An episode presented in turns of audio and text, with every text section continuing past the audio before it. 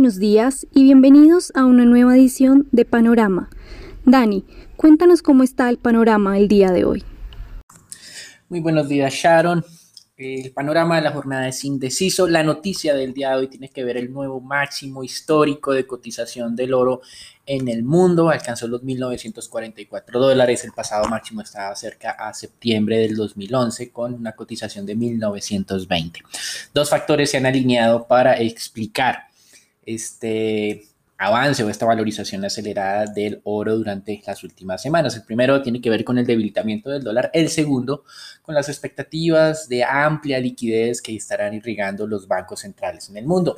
Este segundo factor no es nuevo, pero el primero viene presentándose consistentemente durante el último mes. En acciones, el mercado abre hoy con leves eh, descensos en Europa, estaban cerca del cero punto dos por ciento, ahorita ya casi están al cero punto cuatro, cero punto cinco por ciento, y algo de valorización en futuros del Standard and Poor's quinientos, hace algunos minutos era el cero punto seis, ahora es el cero punto cuatro por ciento. Los republicanos están anunciando que su plan fiscal renovará solamente el setenta por ciento de los beneficios que estaban recibiendo los desempleados a través de eh, los cheques. Recuerden que había una gran Eh, crítica hacia esos seiscientos dólares que estaba recibiendo cada persona, pues varias de estas personas recibían más de lo que estaban te, obteniendo como ingresos normalmente, y esto desincentivaría la búsqueda de empleos, es lo que dicen los republicanos. Así que los demócratas están atacando con todo en este momento, asegurando que buscarán el cien por ciento de los beneficios nuevamente, mientras que en las encuestas de intención de voto, Biden sigue liderando eh, estos diferentes sondeos realizados por varias compañías y medios eh, de información en los Estados Unidos. Tal vez lo más llamativo tiene que ver con la posibilidad de que los republicanos, por segunda vez en su historia, puedan perder el estado de Arizona. La primera vez lo perdieron con Bill Clinton y en esta ocasión pues sería Joe Biden,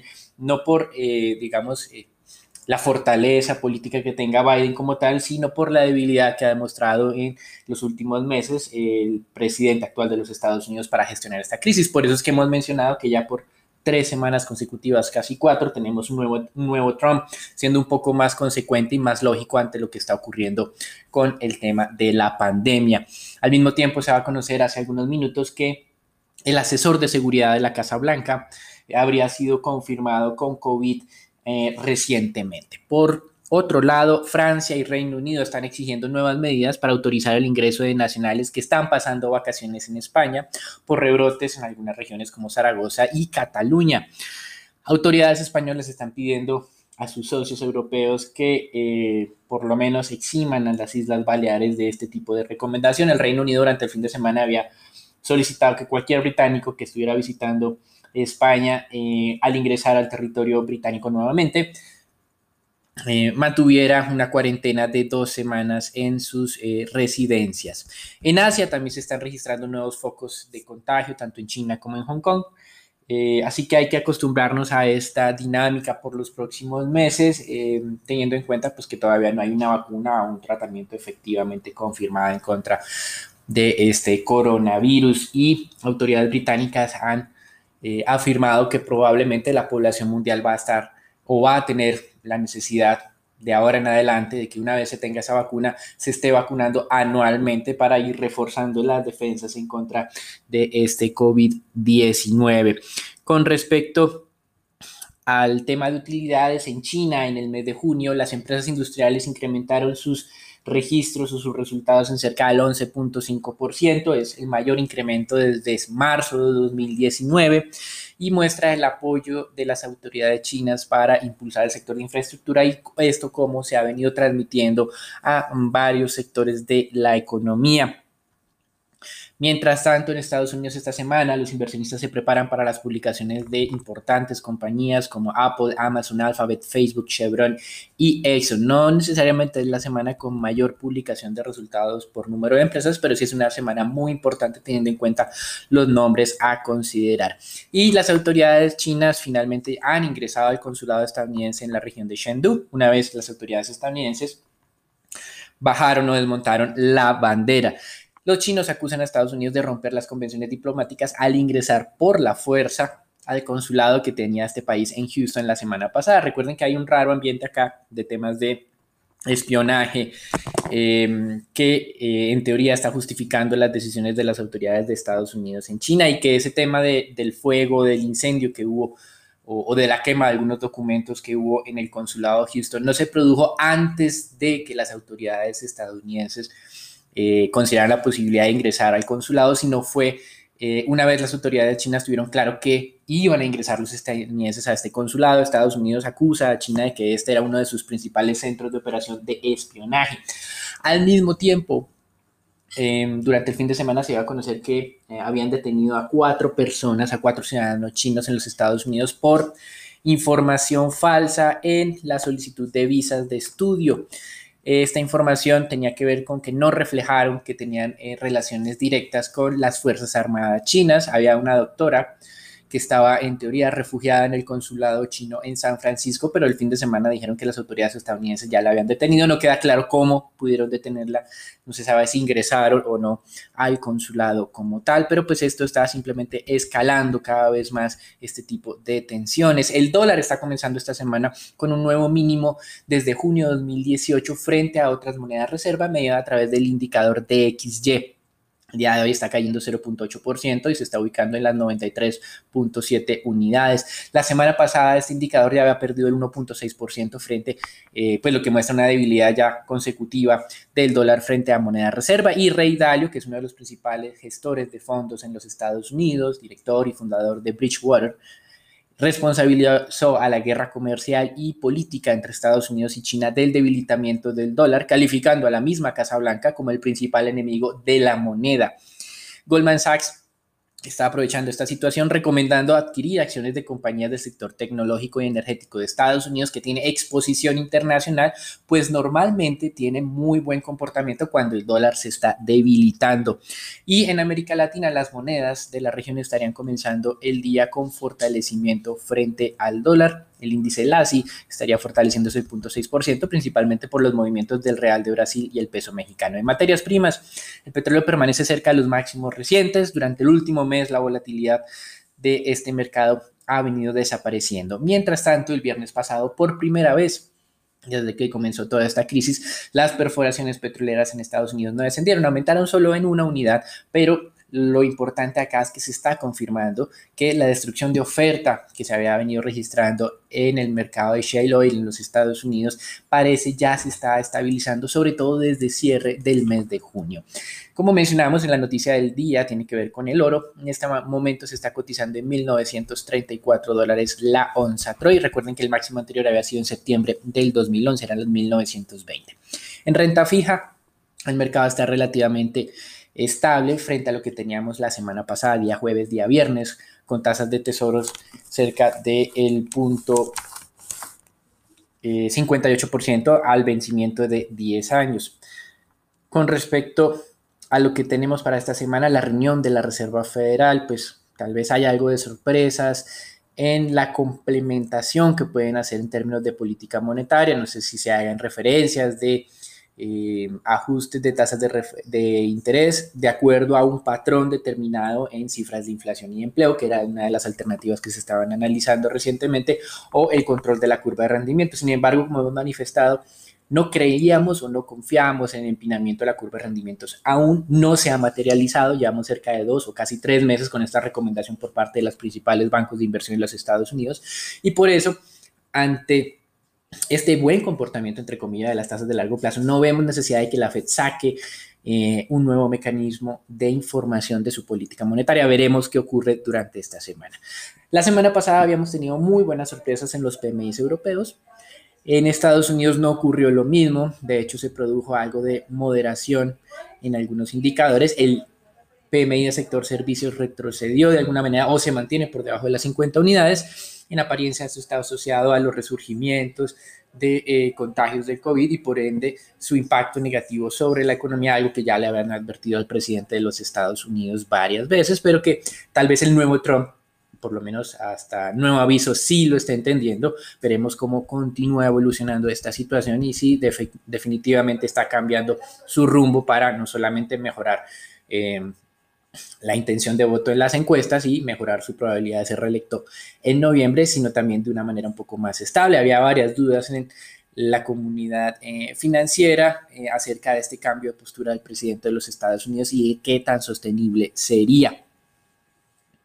Con respecto a Europa, también hoy se dio a conocer el indicador de expectativas que calcula el Instituto I F O en Alemania. Ese indicador ha vuelto a aumentar en el mes de julio, noventa unidades, algo que no se observaba eh, pues seguramente desde antes de la pandemia. Antes de la pandemia ese indicador marcaba niveles de noventa y cinco y antes de la guerra comercial que Estados Unidos comenzó con China, este indicador de expectativas I F O marcaba los cien puntos. Es decir, que aún estamos lejos de esos niveles eh, de tranquilidad que se tenían hace unos dos años, pero lo importante acá es que continúa el indicador, por lo menos desde la parte de expectativas, mejorando. No el de la situación actual, de la situación actual re- registró una leve reducción en el mes de julio, pero lo importante acá es que las expectativas que están marcando los alemanes son muy, muy positivas. Y para cerrar, el presidente de Brasil oficialmente superó el COVID con una cuarta prueba que ha dado negativa finalmente. Eso es todo por el día de hoy. Los dejamos con Sharon, Raúl, Daniela y Nicolás para la información del mercado colombiano.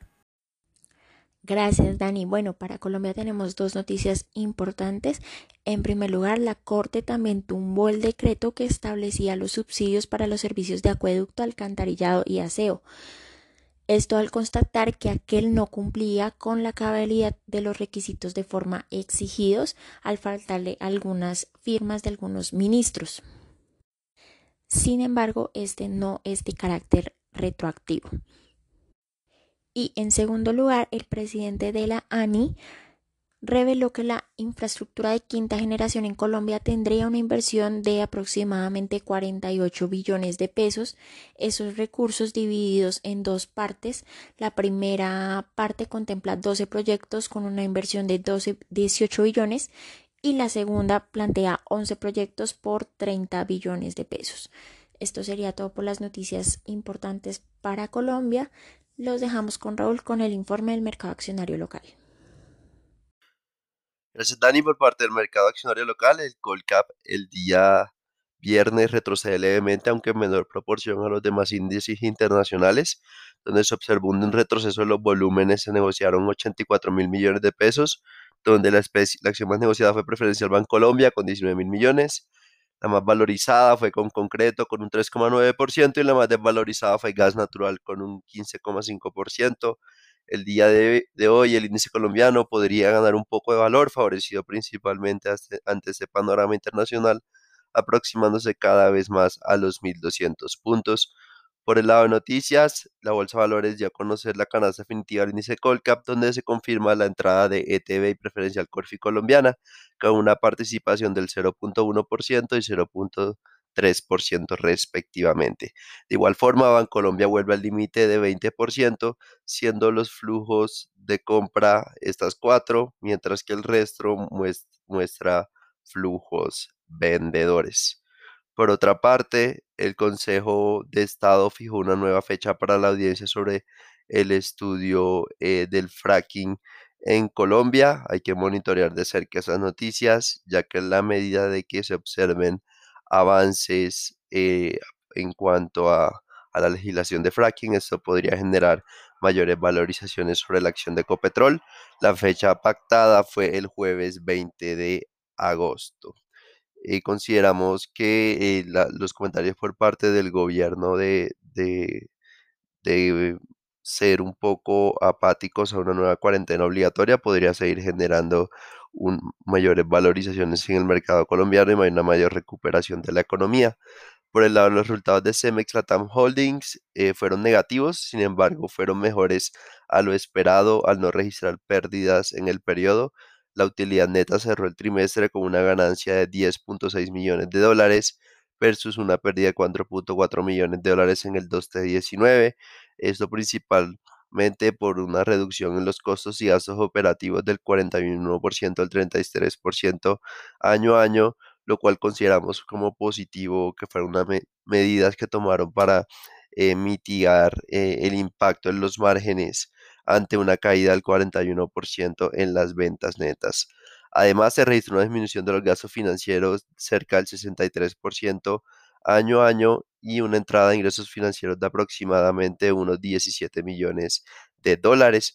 De esta manera, la EBITDA se contrajo un treinta y seis por ciento en términos anuales, pero el margen de EBITDA evidenció una expansión de uno punto cuatro puntos porcentuales comparado con el dos T diecinueve. En cuanto a volúmenes, en línea con lo esperado, se presentaron fuertes contracciones en todos los segmentos de todos los países, donde Panamá, al imponer las medidas más restrictivas y detener la operación en abril y mayo, con una leve recuperación en junio, eh, presentaron contracciones anuales de volumen cemento y agregados del ochenta y ocho por ciento, noventa y nueve por ciento y noventa y seis por ciento respectivamente, siendo el segmento más débil, es decir, el país con comportamiento más débil. Las medidas de Colombia se flexibilizaron a, a mediados de abril, sin embargo también se reflejó un impacto profundo en los volúmenes en línea con lo esperado, con caídas del cuarenta por ciento año a año de cemento. Sin embargo, se observó una mejor dinámica en junio con la reactivación de los proyectos de cuarta generación y el sector de autoconstrucción. En cuanto a los precios, a pesar de la baja demanda, estos se recuperaron un nueve por ciento y un uno por ciento en moneda local comparado al dos T diecinueve, alcanzando niveles no vistos desde septiembre de dos mil dieciséis ante la estrategia de la compañía de proteger la rentabilidad por encima de los volúmenes. Por el lado de las acciones en Colombia, la acción de preferencial Bancolombia se podría ubicar por encima de los veintiséis mil pesos. Consideramos que El, la, la noticia por parte del rebalanceo significaría flujos de compra de más de ciento cuarenta mil millones de pesos, lo cual equivaldría a más de cinco días de negociación. Sin embargo, los resultados serán negativos durante el trimestre.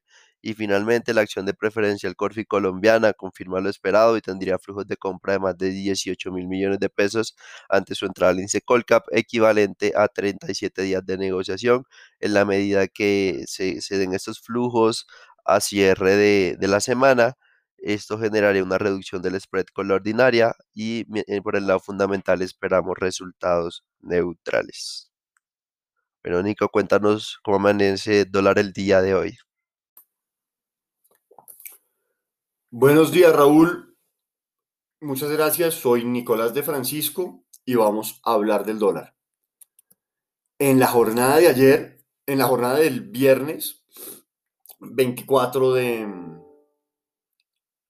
de julio, el dólar tuvo un volumen negociado de novecientos cuarenta y siete millones de dólares para tener una tasa de cierre de tres mil seiscientos noventa y cuatro pesos por dólar. El precio medio durante la jornada fue de tres mil seiscientos noventa pesos con noventa y dos centavos. Durante la jornada se alcanzó un precio mínimo de tres mil seiscientos sesenta y cinco pesos con cero centavos y un precio máximo que nos deja ver cómo el dólar cruzó la barrera de los tres mil setecientos pesos para ubicarse en tres mil setecientos dos pesos con cero centavos. Durante la jornada de hoy esperamos que el dólar tenga una volatilidad media, experimentando soportes hacia los tres mil seiscientos sesenta pesos y resistencias al alza hacia los tres mil setecientos veinte pesos. Ahora los dejo con Sharon para los temas de renta fija. Gracias, Nico. Eh, por el lado de renta fija local, el día viernes la curva T E S tasa fija se desvalorizó levemente cerca de un básico, reaccionando un poco opuesto a lo que fue eh, el pago de la redención de los T E S del veinte y cupón de T E S del veinticuatro, mientras que por su lado la curva T S U R se valorizó doce básicos, aunque el segmento corto se desvalorizó reaccionando al canje de deuda por parte de la nación que les contábamos en el podcast anterior. En línea con estos movimientos, los T E S del veinticuatro se desvalorizaron cerca de doce básicos, cerrando en tres punto treinta y uno por ciento, y de igual forma los T E S del veintiocho aumentaron cerca de tres básicos hasta cinco punto cuatro por ciento. Por el lado de deuda corporativa, muy bajos volúmenes, se negociaron aproximadamente ocho mil millones cerca eh, por medio del sistema transaccional y cuatrocientos veinte mil millones eh, por registro, se acerca del cincuenta por ciento del volumen que usualmente es el promedio de tener en este mercado. Lo más transado durante la jornada fue tasa fija en plazos inferiores a dos años, seguido por I P C en plazos menores a un año. En cuanto a las negociaciones, todas las referencias muestran valorizaciones con respecto al mes pasado, con los I B R siendo la que más terreno ha ganado, seguido por los T E S V R, que continúan ajustándose a las valorizaciones previas de los T E S en pesos, mientras que los indexados al I P C son la que menos se ha valorizado, pero está en terreno de valorizaciones. Este, esta semana quedamos pendientes a la reunión de la Junta Directiva del Banco de la República que se llevará a cabo el día viernes, en la cual esperamos un recorte de tasa de intervención de veinticinco básicos hasta los dos punto veinticinco por ciento. Gracias por escucharnos y no olvides conectarte a diario para conocer el panorama del mercado. Buen día y hasta la próxima.